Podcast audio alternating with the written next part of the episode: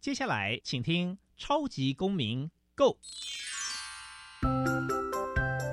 民主社会是百花齐放，法治国家则井然有序。用心沟通，相互理解，以理思辨，相互辩论。欢迎收听《超级公民 Go》。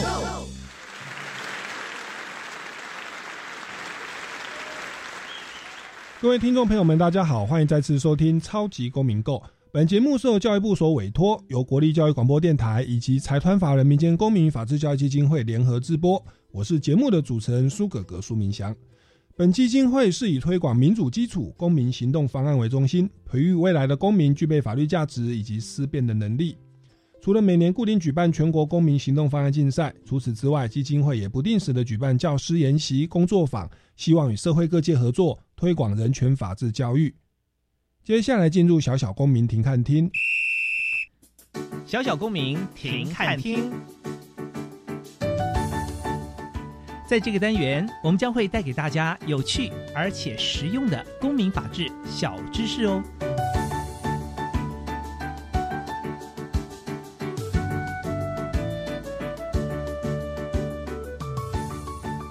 世界智慧财产权组织简称 WIPO，于两千年通过以建立世界智慧财产权组织公约生效日四月二十六日定为世界智慧财产权日。自两千零一年起，全世界各会员国以贴近日常生活的方式庆祝这一个特别的日子。我国经济部智慧财产局自两千零六年起。每年配合 WIPO 所公告的活动主题，为世界智慧财产权日举办各式庆祝活动，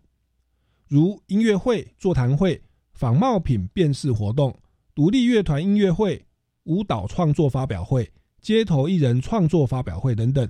希望民众参与活动，并在活动当中了解智慧财产权的重要性。接下来进入公民咖啡馆。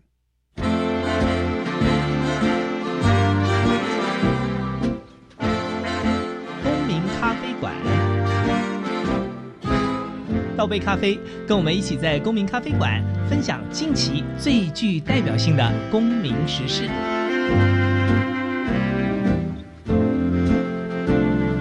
各位听众朋友们，大家好，欢迎再次收听超级公民购。那马上哦，四月二十六号呢，就是所谓的世界智慧财产权日哦。世界制裁权日呢，它就是呼吁世界各国来尊重制裁权哦。那包含当然台湾，然后我我们也会有在引进这样的一个制裁权的保障。那所以在今天呢，我们要特别来聊一下，与我们的听众朋友，特别是学生族群哦，校园的老师、学生哦，或者是呃家长哦，您在这个制裁权上哦，是不是有可能不小心触法，或者说其实你已经被侵害权利了，却忘了去保护自己呢？好，那我们今天邀请到的大律师呢，是来自法义。法律事务所的丁伟阳大律师，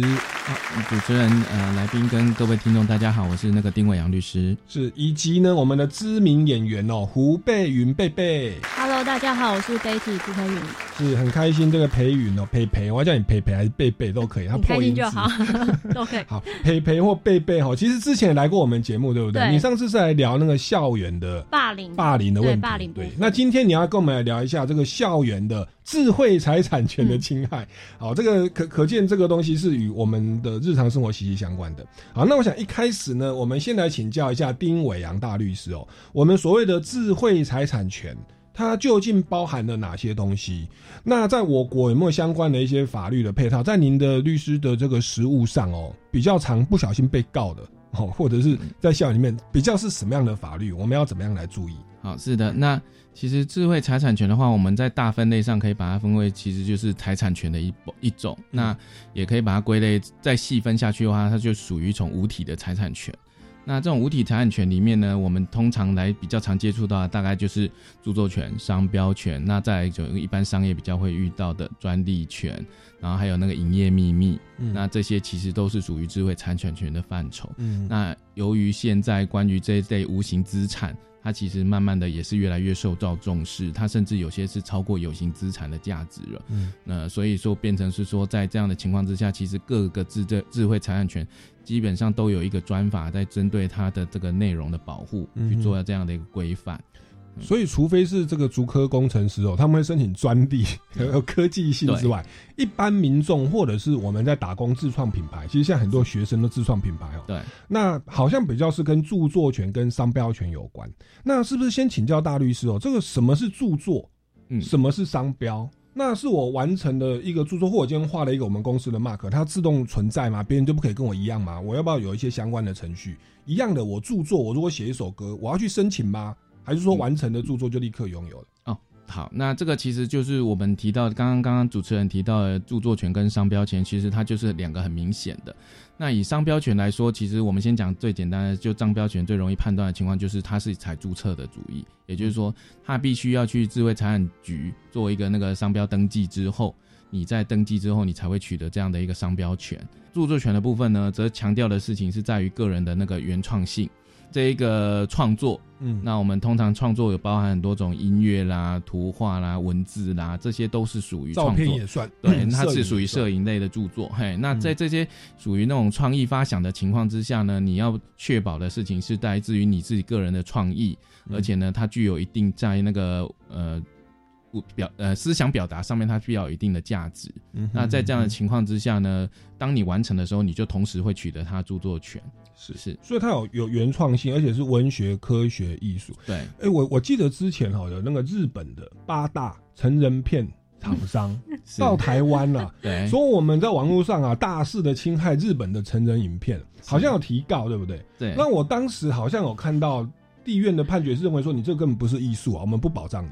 哦，但后来怎么样啊？在我的印象里面，在这种当然你是属于你呃，你们现在提到这个问题，它其实涉及到的倒不是说它本身是不是有一定的原创性，而是来自于它是不是属于一个法律上所要保护的，它是不是有那个妨害风俗的情情况。哦。哦那所以到后来的到后来我知道的情况是，他比较偏向于他去由大法官那边就这样的一种产业的内容，对他去做了一些核心区分。OK，那在某些范围里面，他认为这是法律上还是需要保障的。那有些可能涉及到属于比较。呃，这个节目没有既然是小朋友听的，这不是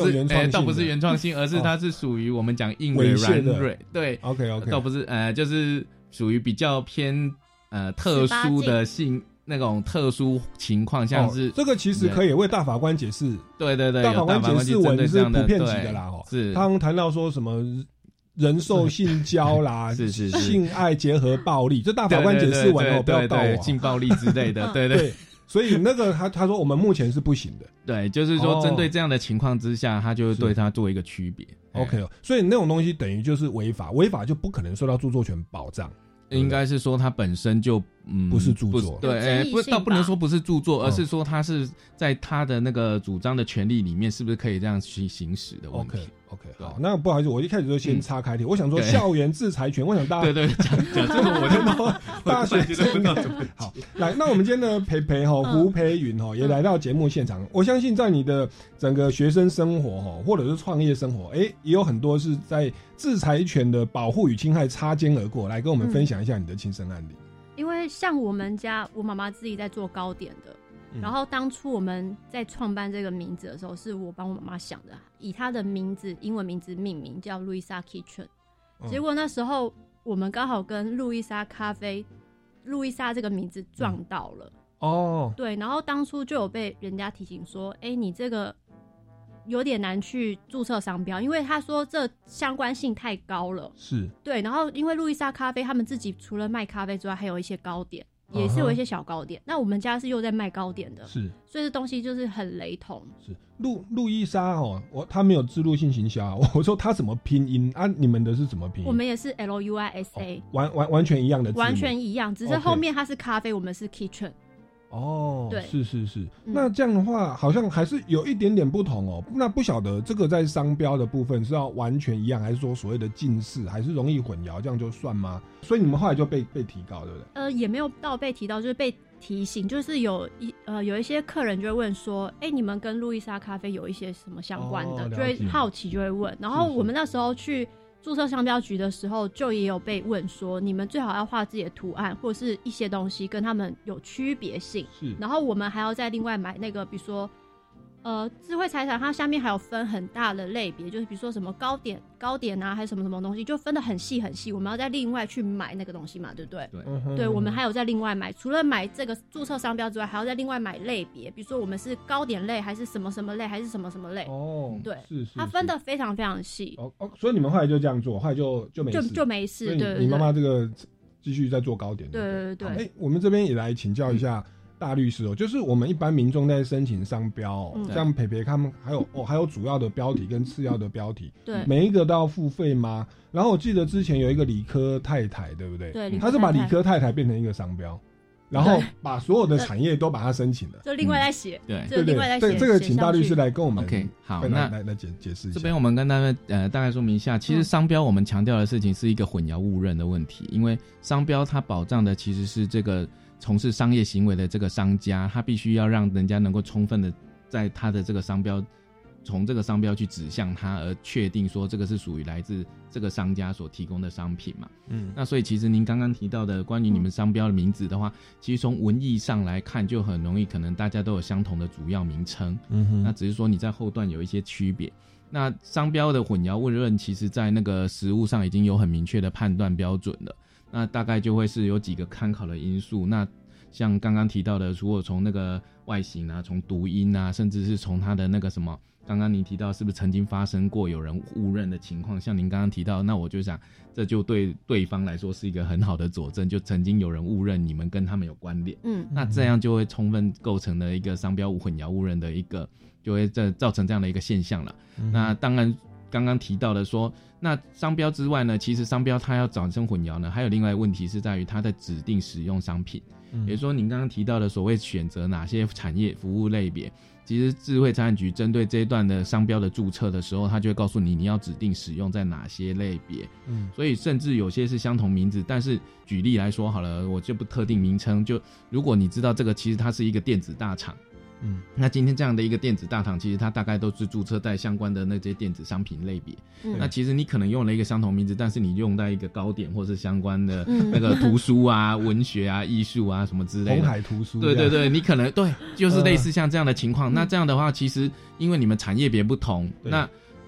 你可那个在商标的那个混淆误认上呢，就会有它一定的功能。那至于刚刚主持人提到那个也是很好的例子，是因为红海在台湾来说，它有可能，呃我当然不确定这个红海是不是已经是一个著名商标这件事情，嗯。我必须这个我们还不确定，因为我还没有看过。但是就变成是说，如果当它形成一个著名商标的时候，它是有可能跨类别的，嗯。例如像苹果。哦。Apple，哦那不是真的苹果，我讲的是 iPhone 的那个苹果 Apple。Apple 它有可能你出的任何东西，你跟它都叫 Apple 的情况之下，很可能大家都以为，哎，Apple 又跨领域了吗？对，所以那这样就会造成人家混淆的时候，其实 Apple 与苹果这个著名商标来说的话呢，它就有可能会打击到这一点。但是其实呃，延伸讲到一个额外的，就是苹果曾经在虽然是这样的一个情况，但是其实它在一个地方曾经也是吃了一个闭门羹嘛，就是像那个什么，大家都知道 Swatch，那苹果其实当初也是想要叫 iWatch 嘛，哦如果是被 Swatch 打掉的，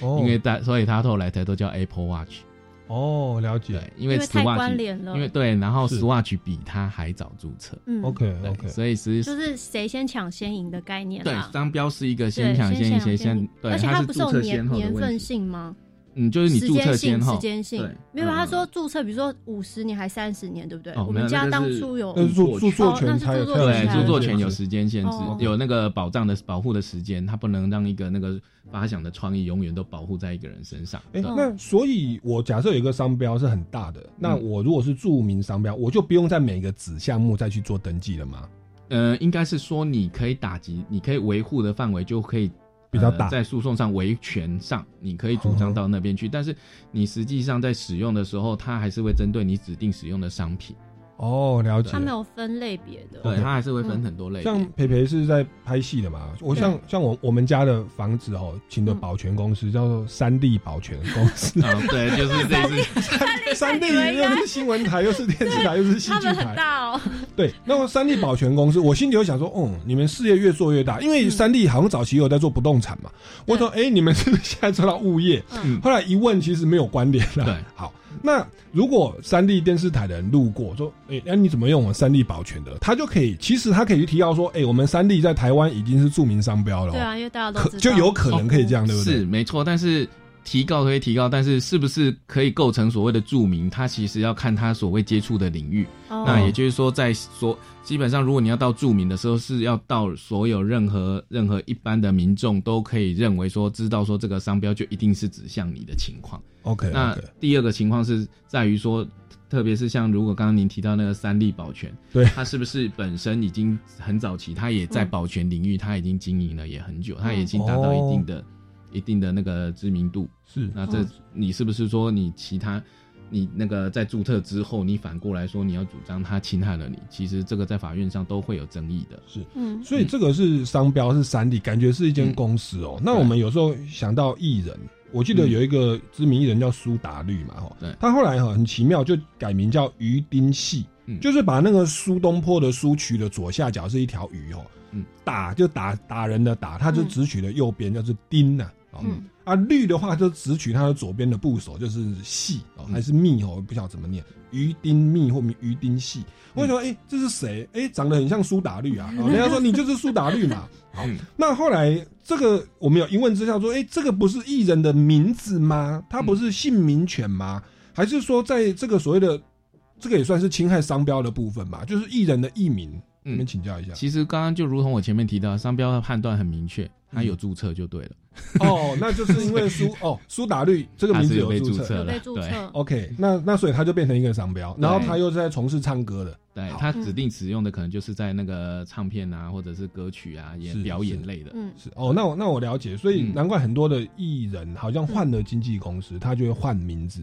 哦，葡萄姐姐后来就叫什么哈，然后丫丫头后来好像就换成就是用本名还是怎么？就是看前公司会不会对有没有有没有去做商标的注册？对好，还要看经济合约的内容。好，那这个是要稍微注意，对，就是在商标的部分哦。那其实说到这个商标，其实就涉及到所谓的创业。那其实嗯学生创业哈，那我想到其实有的学生他们也是打工，然后他们会自创品牌。嗯那他也许没有去做商标，可是他在卖商品的时候，嗯嗯他可能是不是这个卖二手商品就不小心用了一些别人的图片哦，或者是照片？这个培培有没有相关的经历在创业的过程 哎、程？我以前真的卖东西的时候，我有盗别人的照片，就是复制下来啊，然后放在自己的卖场这样子。是是是还不懂事的时候啦，后来就觉得好像这好像有点严重，嗯后来就不敢这样用了。是。嗯那那那也没有说被人家注意到，因为只是没有，但是我觉得很多就是卖的一些有名的卖家，他们我后来发现他们会用浮水印在上面，嗯。就是比如说他的照片、衣服照片会放一个浮水印，哦。他的名字、他们对店家的名字，就是怕别人盗图，OK，这应该算可以提告吧？就是如果别人又盗用他的照片这部分，来我们这如边请教果硬要一下丁硬要丁去讲的话，丁丁好对，我们可以跟大家分两个部分来说。嗯。那第一个部分在于说，呃，刚刚那个所谓使用他人图片的情况，因为图片本身，如果他在他的那个取景、跟那个人物摆设、跟它的那个光影的调顺、跟它光圈的设计上，经过自己的巧思去产生这样一张优美的图片的情况下，普遍上应该都有著作权，这个我想大家都没有什么怀疑了哈。嗯那所以变成是说，当你要把它重置跟使用在你自己的范围里面的时候，没有得到著作权人的同意，那通常这种情况还有讨论到第二个，就会变成是说，尤其是像刚刚那个来宾这边贝贝嘛，啊提到的，他是用来在自己的那个商卖场里面去做这样的一个呃商品销售说明使用的情况下，可能就会涉及到这是一个著作权的侵害。嗯。那但是这样的一个侵害，其实应该是说，这涉及到一个诉讼实务的问题，也就是说，很多时候其实我们很想提醒学生朋友们的事情是说，呃，没有被告不代表他没有犯法，嗯也就是说，今天可能对商家来说，我不可能把所有的那个商品的那个盗图的人我都找出来进行一个诉讼，因为诉讼本身就有它的成本。嗯嗯，好，那在这样的情况之下，也许只是他觉得这个事情就反正这边先放过了，他没有处理而已，嗯但是不代表这是 OK 的。哪一天轮到不知道，嗯这个大家一定要小心，因为著作权是有刑事责刑事责任的。嗯也就是说，当这样的情况发生的时候，你可能要去面临地检署的侦查问题。嗯好，那再提到下一个，像刚刚那个贝贝提到的有关浮水印的部分，我觉得这是属于就是在刚刚那个延伸下来的，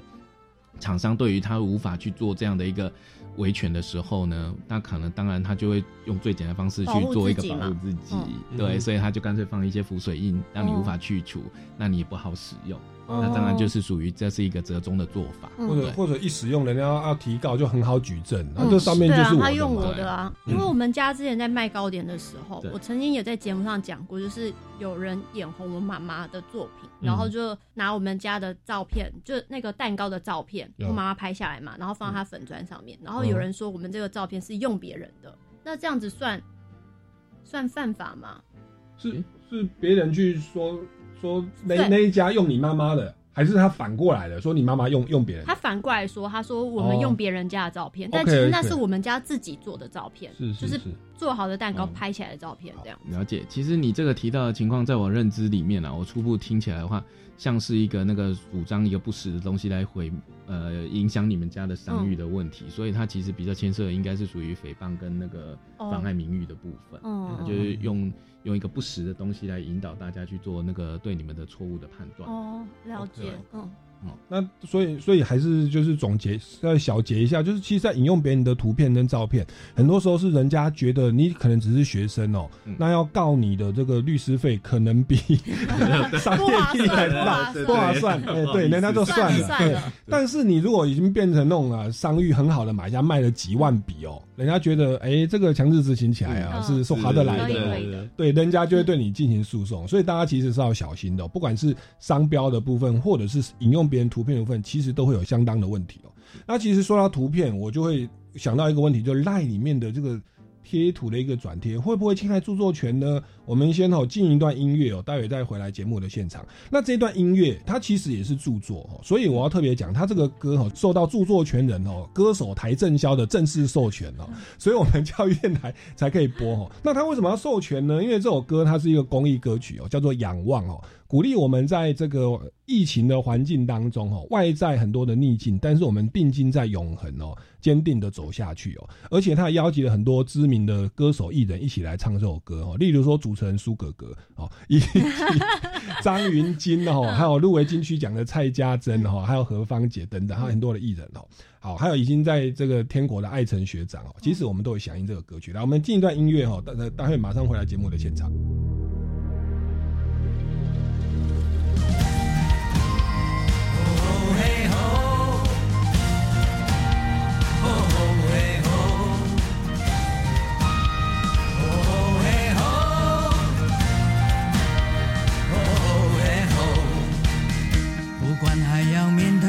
少的困难，不管还要迎向多少的风浪，我想让你了解，你从来不孤单。不管还有多少恐惧在扩散，不管还有多少不安在弥漫，我祈求你永远不会失去盼望。如此脆弱，像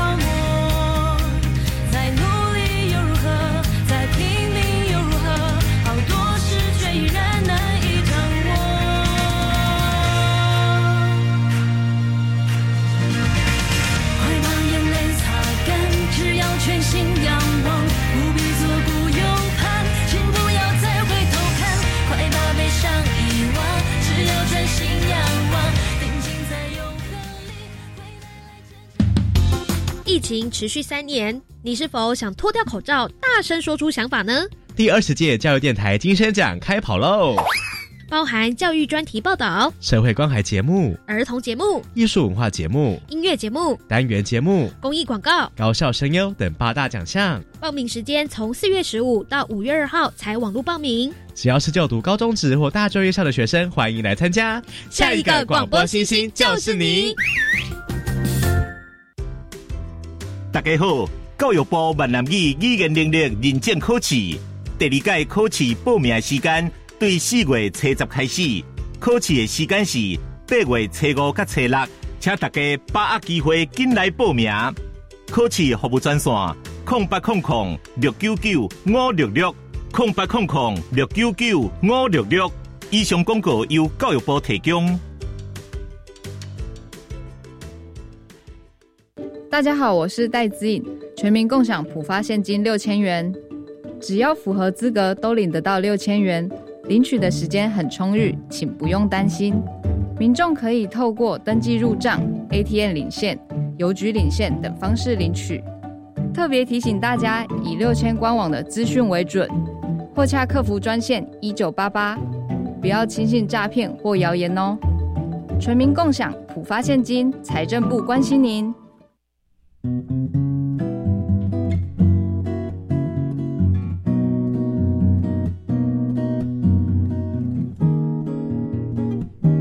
我是苏命苏米恩，你现在收听的是教育电台。我，朋友们就爱教育电台。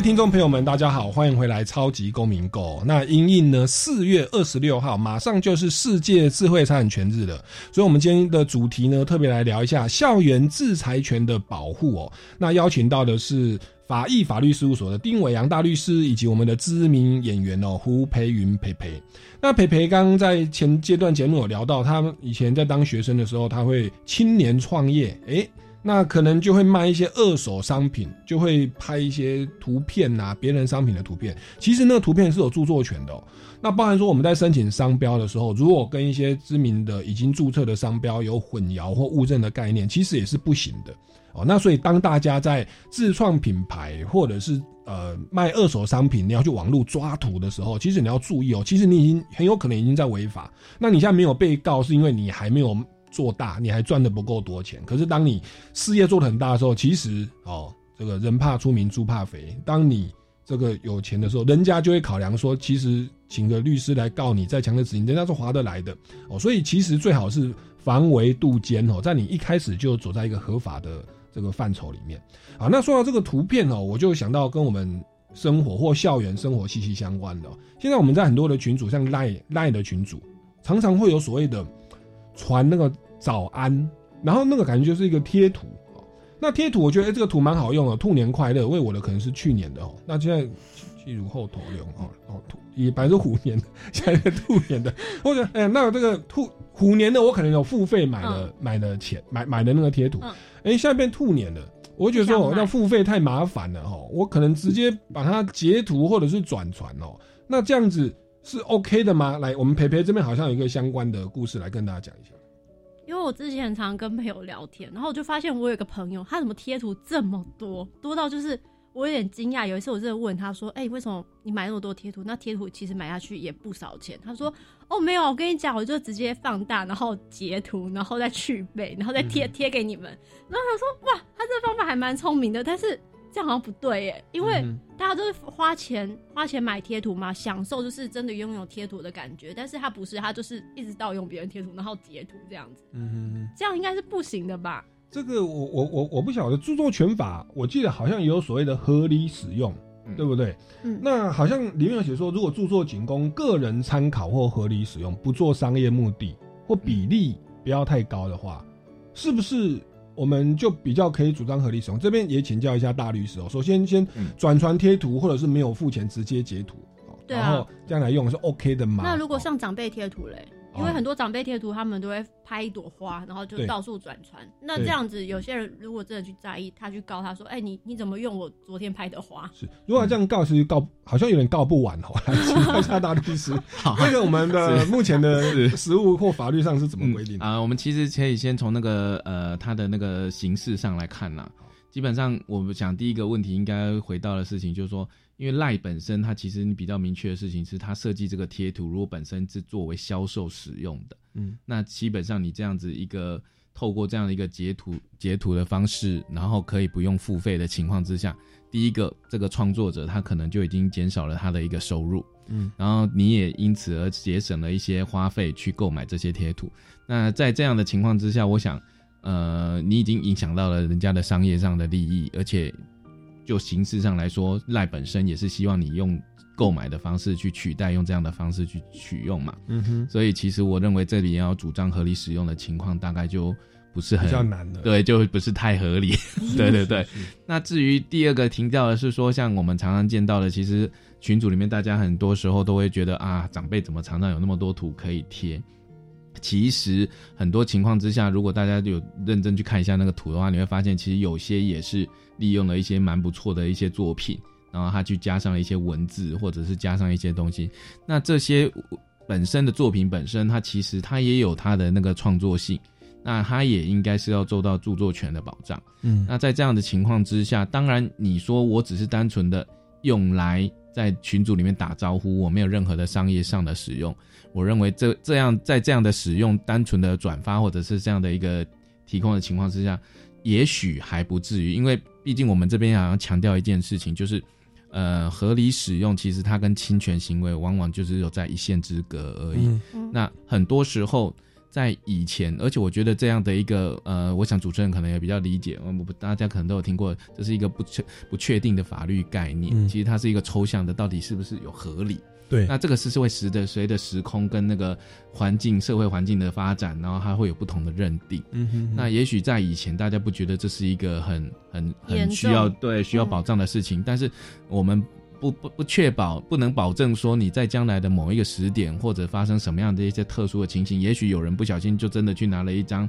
特别是像现在很流行的一些一些可能它是属于那种创作上面。呃，不晓得大家有没有听过那种 NFT 那种不呃，就是那种不可篡改的那些图片。嗯那本来本来是这样的一个受到保障的东西，结果变成是说你去把它拍了之后，变成它就到处传，然后变成去散播出去了。它本来也许它没有要这样子的一个散播，那你去影响了它的那个价值或是什么之类的，嗯那会产生这样一个诉讼。因为毕竟越来著作权的形态跟它的那个保障的方式，跟它那个呃存在的方式，其实越来越多元的。嗯那是不是说你在这样的转传过程当中都一定没有问题？嗯我觉得大家都还是要小心呐、嗯哼，这个说到合理使用，我就想到我们有一位网红叫古阿莫啊，他就是专门会去毒舌别人的电影啊，然后他就把把电影我不知道他怎么取得啦，然后就把它剪接哦，然后自己再加上旁白说这个剧情大概就是这样这样这样，然后他再加上一个评说论，故事的方式对呈现。然后他好像有一次就毒舌了一部电影，然后导致那个电影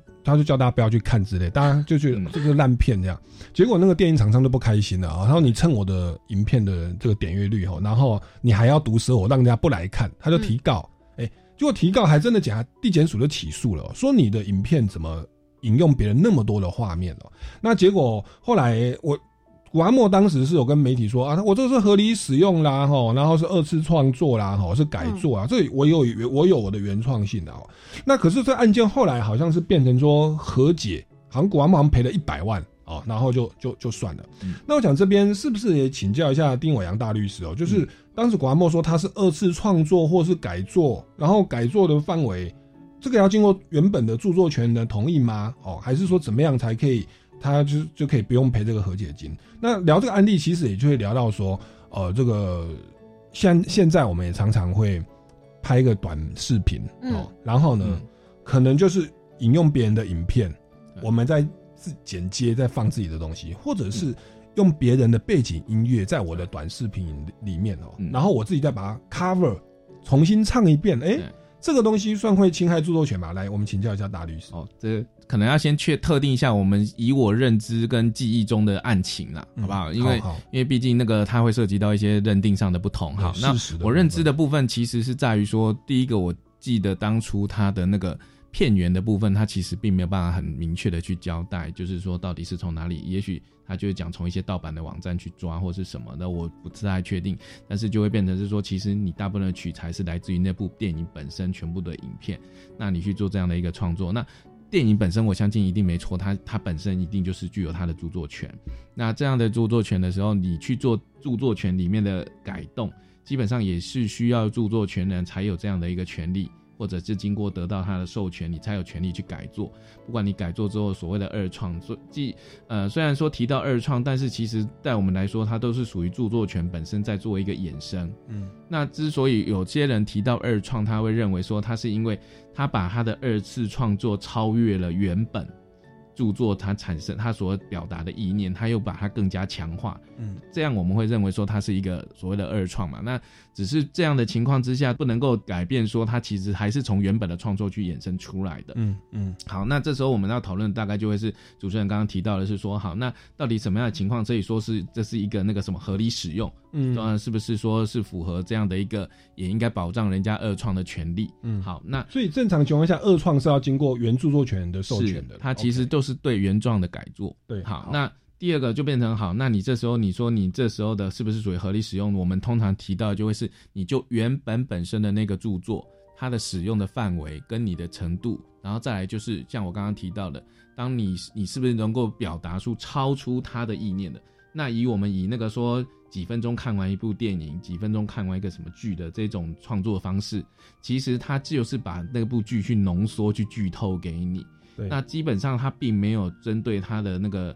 内容，他去做出独特的，或者甚至说超出他更多的一个加入个人的巧思或什么之类的。嗯在这样的情况之下，其实我们就很难认为它是一个合理的使用，而且反而会让原本的那个。那个著作权人，因为这部片大家都看过十分钟的了，嗯大家有些可能都剧透完了，对你都爆雷了，那我根本就不需要去看了，那这对人家伤害嘛？那这种造成他们那种著作权的伤害的情况下，我们当然就更不太可能去认为说它是一个合理使用，或者是著作权应该承受的。是，而且在诉讼上，就是好像古阿莫也不好去交代说他怎么会取得这原始的影片。是，那你去非法网站下载，其实它就是一个重置嘛。是啊，那边就已经违法了。那就我觉得就是先不它的一个前提的硬伤就已经，你就已经不是一个站在一个不好的基础上面再去进行后续。所以也就大概可以理解为什么嗯说这个后来也就赔了一百万啊。所以也是请大家在在在做那种 YouTube 影片或者是的时候，要稍微来注意一下这著作权取得的部分哦。那其实从这边还可以衍生出相关的问题哦。我们先进一段音乐哦，再马上回来节目的现场。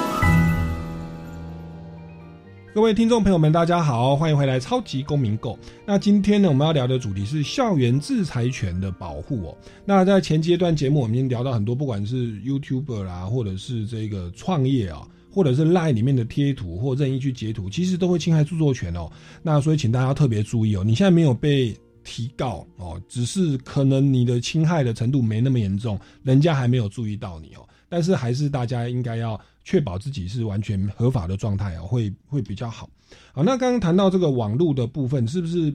培培这边有一些一些问题来请请教我想要问一下下，就是刚刚讲到古阿莫，他如果说他跟他跟法官讲说，哎、我有改编啊，我有原，就是他有改良，有创意性在里面。比如说他在讲他那个故事的时候，他放很多梗图，或是他自己原创的一些图片放在上面，那这样子应该就不算，这样子还算是他一样是违法吗？嗯，对嗯其实这个我觉得就是从我们刚刚最原先提到的，你的这个所谓的改作，它其实还是是从原本的著作权里面去做一个延伸的。那这样的情况之下，基本上我们的建议都会是你最好还是取得原本著作权人的同意。嗯因为你毕竟还是涉及到他原本的著作。嗯那至于你说你之后是不是因为你的改作而达，或者说这样的使用是不是能够得到一个合理的，是被法院认定是一个合理使用的情况呢？我认为这个这个都有时候都要看具体的个案，而且其实，在那个判断很模糊的时候，这个风险会是由你这个改作的人要去承担的。嗯哦那是不是要去承担这样的？因为还是提到一下，著作权它还是有它的刑事责任的。也就是说，这样的一个压力，其实对于哪一个改作人来说，能免则免了。我们的建议都会是这样。对啊嗯，跑跑法院是很累的一件事情，对，而且每每每一个程序都可以拖个半年，你至少 一年吧。如果快的话是 哦半年哦，一个侦查程序快的话半年，所以在那过程当中你会觉得好像一个阴影哦在在你的头上啊，是其实其实蛮蛮蛮蛮烦的哦嗯。所以所以最好是这些梗梗图啦、贴图啦，或者是影片的取得都。要经过原原本著作权的同意，就像我们在节目上所播的歌，基本上都是都得得得到他们的同意，而不是等他告了，然后我再说我主张合理使用。哦，那这样我可能都没有心情主持电台节目了。好，那说到这个，就是所谓的著作权人的同意，或者说他的授权，其实是蛮重要的。嗯那我就想到，好像我有时候在这个 You YouTube，YouTube 上面哦，有些歌哦，好像在台湾点进去是可以的，可是忽然有的歌好像它上面就会显示说，呃，只有影像就没有声音的。对来来，地区地区无法使用，对不对？我之前有发生过这件事情，嗯就假设我那时候正在拍东西，然后我刚好家里放了音乐，就是这个音乐是某个歌手唱，比如说泰勒斯或是谁唱的，结果我我把这个发的那个影片连同我的背景音乐放到我的 IG 上面，我的我的 IG 突然没有音没有音乐出现、整个被消音。对，他就消音，他就说此地区不能使用，然后他甚至还会撤掉我的照片或者是我的线动，是。他说我这是违法。是，对，我就想说奇怪，他的声音判别也太太强了吧？因？为你你用到别的国家的歌手的的的音乐著作啦，对，然后那个那个人可能没有授权，是不是因为我没嗯。有、我没有用 IG 里面自己的音乐，我是用我自己背景音乐，啊，来，我没有买 IG 的音乐的关系。，那其实这个涉及到就是所谓著作权授权的一个，基本上以现在来说，真的是越来越灵活了啦。那现在的著作权的授权，其实除了说你使用的方式之外，现在还有包括了因为网网际网络的无国界的问题，所以他们其实很多都会加上一些地区的限制。那甚至有些是针对他自己本身包含在哪一个软体是哪一家公司跟他授权，我就只授权你的使用者使用。像我们现在刚刚那个贝贝有提到的，就是说，像如果你是在拍 IG，他其实他自己也有他一些提供内建的，或者是他去谈好授权的一些音乐，他让你去做使用。那如果是说你是不是从他这边取得的时候，你就要去说说明说你必须你已经得到这一个音乐版权的授权，然后你可以再这样的放上去，不然的话。在他们的认知里面，这样子就会变成是一个侵权的可能性嘛，这就是一个风险存在。所以最简单的方式，当然对他们来说就是直接先禁止就好。那其实我从这边就这种关于软体的授权，其实我们就刚好也提到一个多年前，其实曾经有，哎，好像就是九面吧，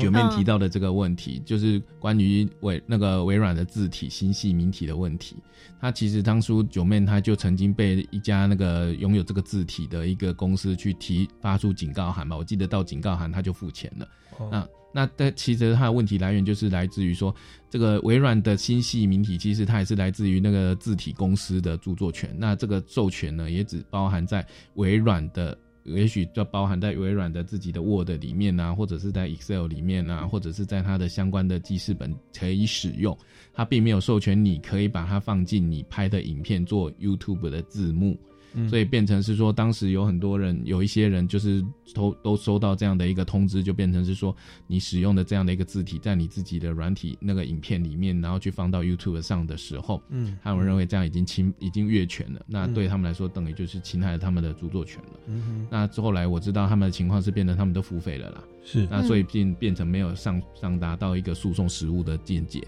但是其实，在授权的领域里面，我们是可以理解的，也就是说。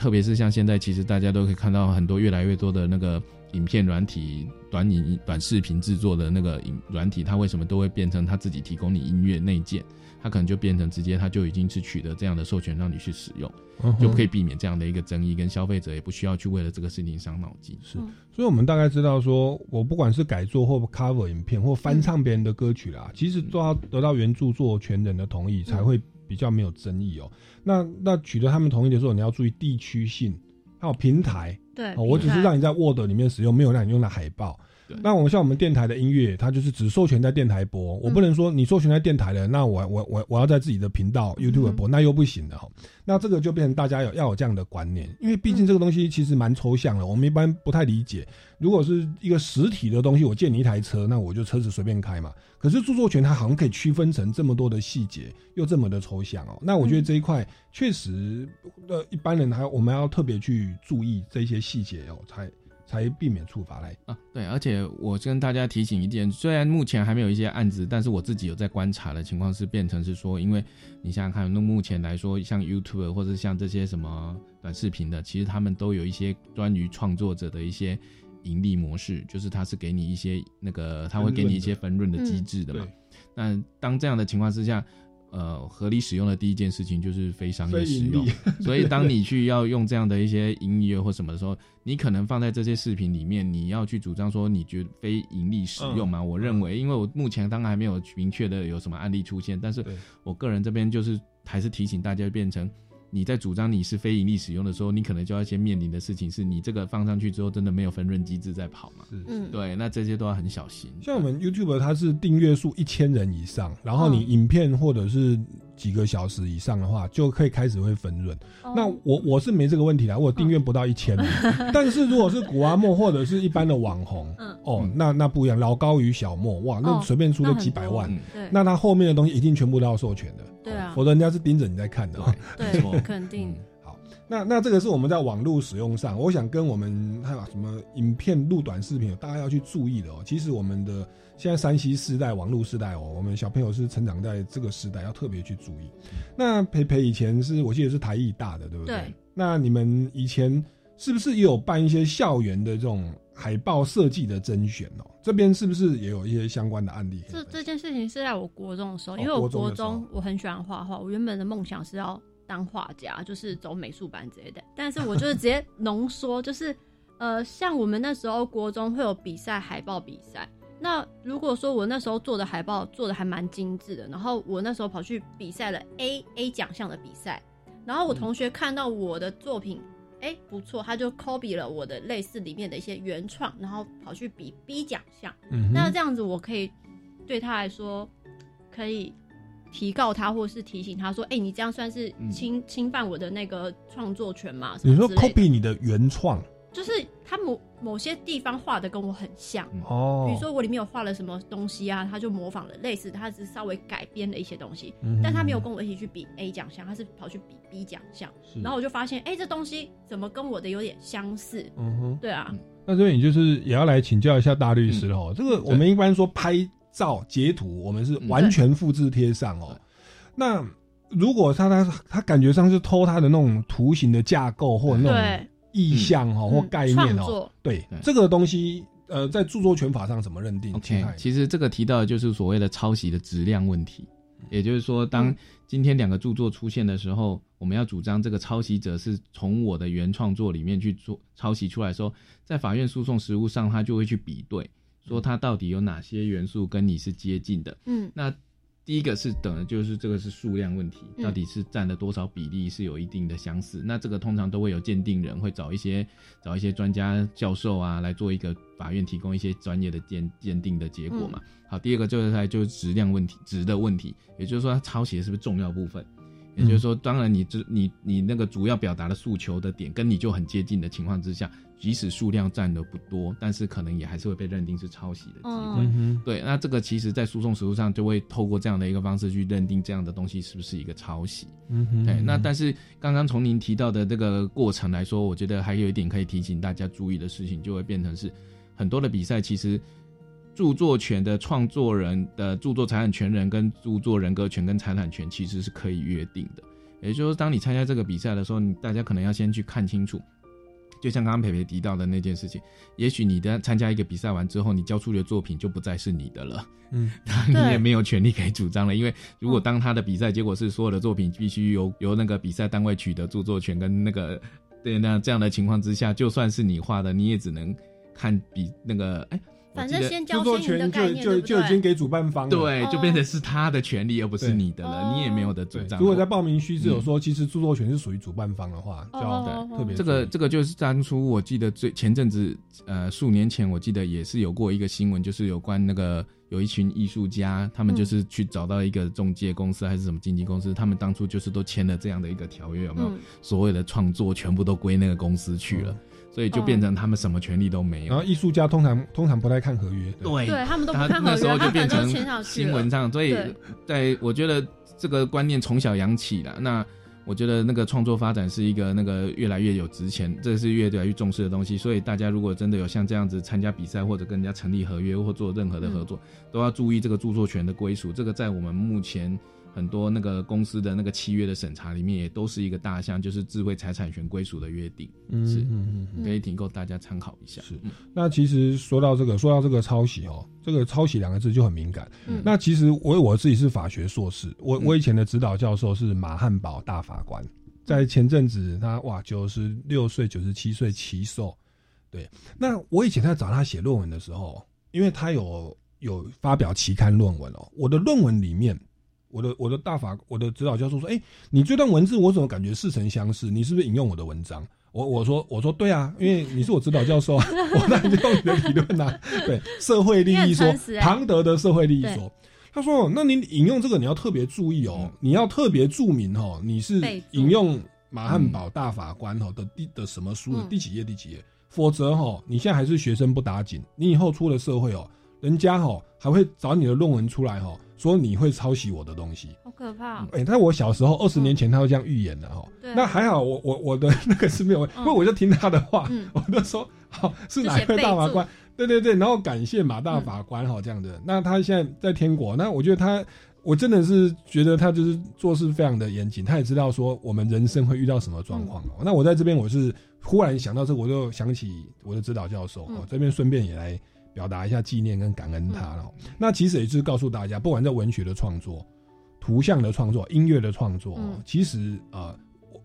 那个你你就是要有有有自己的原创性。如果你是呃有可能明明知道我是引用别人的一些甚至是概念或一些文字或者是一一些元素的话，其实你要能够表明出处的哈。嗯那这样子哦，甚至说你有一些利润的话是可以分润的，因为你要经过人家的授权，那这样子才是一个比较安全哦跟利益均沾的一个一个做法哦。好，那那这个是一个一个感动跟回应啊。哦那我们节目还有一点点时间，最后是不是再请一下这个呃裴裴霍大律师来做做个总结？总结，然后我们请好请大律师那好律师好那我先这个接触了那个智慧财产的案子那么久了，其实我们真的是很期待提醒听众的要注意的事情，就是在智慧财产权的那个事情况里面呢，其实最怕的事情就是把大家都在做当做合法。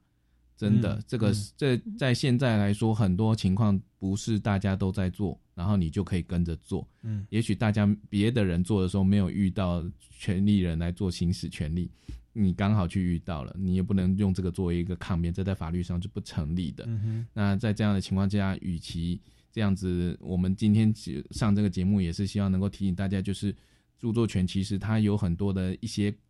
呃需要注意的点。其实嗯你如果去找一些，你如果能够有这样的一个问题意识，当你要处理这样的情况的时候，你就会知道说，哎，我可以去找一些不管是专业咨询的啦，或者是说网络上，其实现在网络上大家很多资讯也都是可以去透过网络去搜寻到，那你就可以知道说有些问题你是可以预先避免的，这样可以让你省下很多麻烦。对嗯，所以我们才在今天节目上讲了那么多的血淋淋的哈、前人的例子、朋友的例子、新闻的例子，其实就是让大家有这个法律的这种概念哦。你不要以为大家都在做都没事哦，其实也是我们之今天的节目要特别来聊这个校园制裁权保护的原因呐。好，那今天节目到这边要马上告一段落。各位听众朋友，如果对于节目内容有任何的建议或疑问，也欢迎到脸书粉丝专业哦超级公民购来留言。那我们超级公民购下个礼拜六下午三点零五分空中再见，谢谢大家，拜拜。